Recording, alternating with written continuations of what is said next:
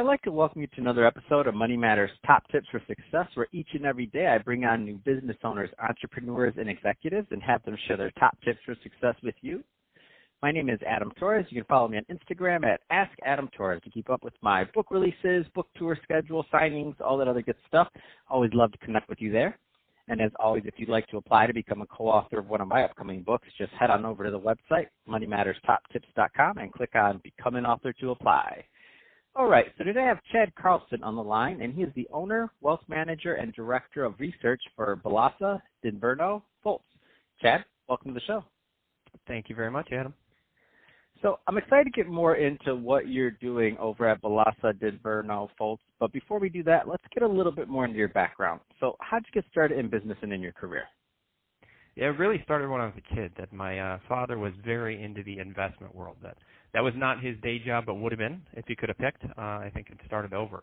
So every day coming home from work, he'd be looking at the, the stock paper and seeing what's going on with the markets and talking about taxes and everything that's happening in the world of finance. So it just piqued my interest early that stocks were on my mind, tax savings were on my mind, tucking money away uh, was always forefront in my mind. So that led me into college where actually I started off as a computer science major and quickly realized I like numbers and complications and things like that, but wanted to be able to explain the complex uh, to people and be in front of people. So shifted over to finance and economics and uh, went on from there. I love it. Um, I lo- love the backstory. So not everybody has the uh, privilege of kind of finding their, their niche at a young age, which you did. Um, so that's great. And I know there's some, you know, there's some, you know, younger entrepreneurs or maybe new college grads that are thinking of going down that world of uh, in, you know, finance, specifically in that wealth management space. What kind of advice would you give to that new entrepreneur and/or person just starting out their career and pursuing a career in uh, wealth management? You know, I think a lot. Uh, the beauty of the career that we have in wealth management is you get to take a lot of complexity that's out there in the world. Every day, the markets are moving all the time. Stocks are moving all the time. Bonds. Uh, everything in the world is shifting. So you take this thing that's big and doesn't have something you can just point to, and you figure out how do you make something that is crazy and complicated and always moving around simplified for a client that they can really see. How does that relate to what matters to me every day in terms of achieving my goals and, and bringing that home.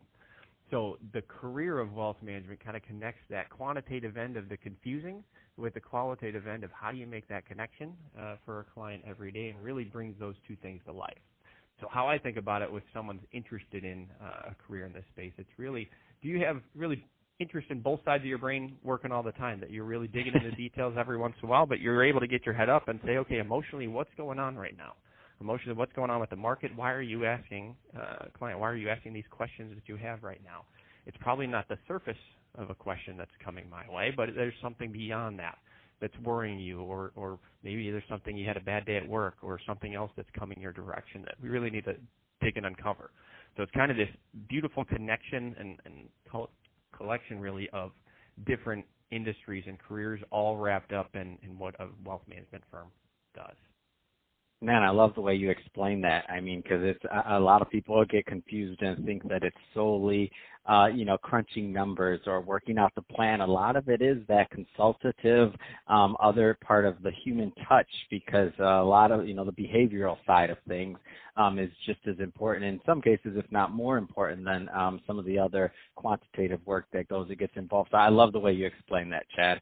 Um, let's let's switch it up a bit. I want to get more into what you're doing over at Balasa Dinverno Foltz. Um, so first, tell me a little bit more about the business, please.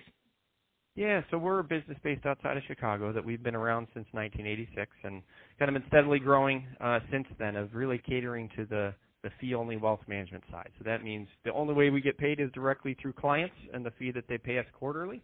And we are doing full blown wealth management. So that essentially is every single aspect that you think touches your financial life. That's where we get involved. So it's the connection of, of questions that come your way of should I buy or lease a car or how much should I be deferring into my savings plan at work to can I retire or how do I transition wealth that I've been able to accumulate to my kids, uh, other people, or charities, or that type of thing? How do we bring that together and marry those goals and plans that you have with how the investments should be managed? We think the best way to go about investment management is first through that planning lens. So even though for myself I help head up our investment committee, so very much in the weeds of what the investment world brings to us, we can't put together a successful portfolio if we don't know what we're aiming for first. So that's all about how do we at BDF really discover what are your goals and your wishes and where do you want to get with these dollars that you're either working hard to save right now or have already worked hard to save? How do you leverage the most out of those? Take on the appropriate risks that you need to and want to to really get to that goal achievement.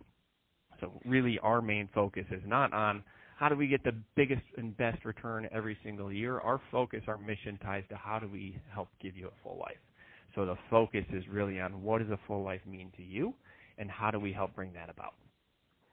So I know this is going to change from obviously client to client, situation to situation, um, but I do know that the more um, clients you talk to, the more people you talk to, especially as you bring in new clients, um, that certain themes arise. Uh, before clients work with uh, BDF, what are some of those themes of opportunity areas that you see just happen time and time again um, that, that BDF helps with?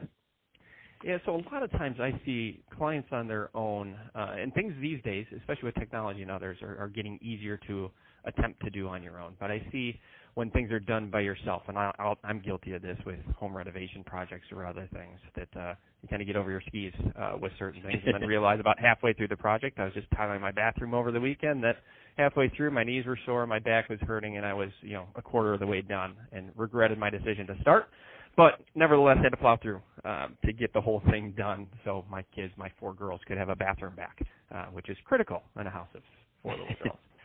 So the things that I see are uh, actions that get taken which lead to long-term success. So people might uh, have a high-paying job or other things going on, and they're tucking money away and saving things. They're doing a bunch of stuff, but it's not coordinated around how does that relate to the strategic picture.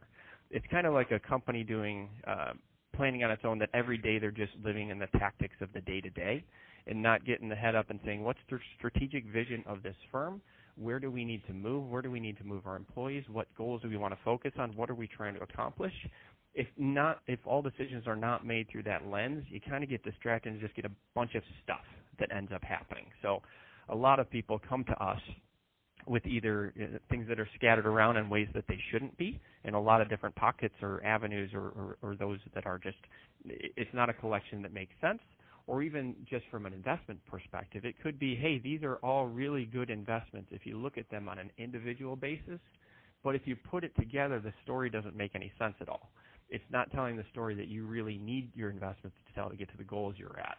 You might have put together a really you know diversified looking portfolio of 50 different holdings that you feel really good about, but you dig really farther in, and you know it's not diversified at all. It's all tied to one sector or one country or whatever that might be that has the perception of, of diversification and safety, but the risk of perceived diversification. So a lot of this is how do we really paint the whole picture for a client that says, yes, there is complexity in this world, complexity with what's going on. You've, you're saving a lot, or you've done a lot, or you've accumulated a lot. How does this now get focused so you don't have all these? Uh, there was a book a few years ago I read that talked about this big arrow. So you don't have uh, all these random little arrows that are pointing different directions. You have all these little arrows that are all pointing in the same direction, forming the big arrow. And the big arrow is really that strategic vision of what do you want to become. So that's a lot of our job is just deciphering what's on your end that's made things complicated or maybe not made things aligned with where you need to get and how do we get there. That's fantastic. Uh, so, Chad, if somebody's listening to this and they want more information or to follow up, um, what's the best way for them to get that info? Yeah, the best is you can go straight to our website, which is uh, bdfllc.com. And that has every way you can look at what are some of our thoughts on the markets and how things relate um, to you and what's going on with economics or, or things that are happening that you're seeing every day. Contact info for all of us at the firm uh, is there as well. Fantastic. Uh, well, hey, Chad, really appreciate you coming on the show today and sharing more about your background and uh, all the great work you're doing. Uh, and to the audience, as always, thank you for tuning in. I hope you got a lot of value out of this. If you did, don't forget to subscribe to the podcast, uh, leave me a review on Apple on the Apple iTunes Store. Uh, do all those great things we do to support our podcasters. I really do appreciate it. And uh, Chad, thanks again for coming on the show.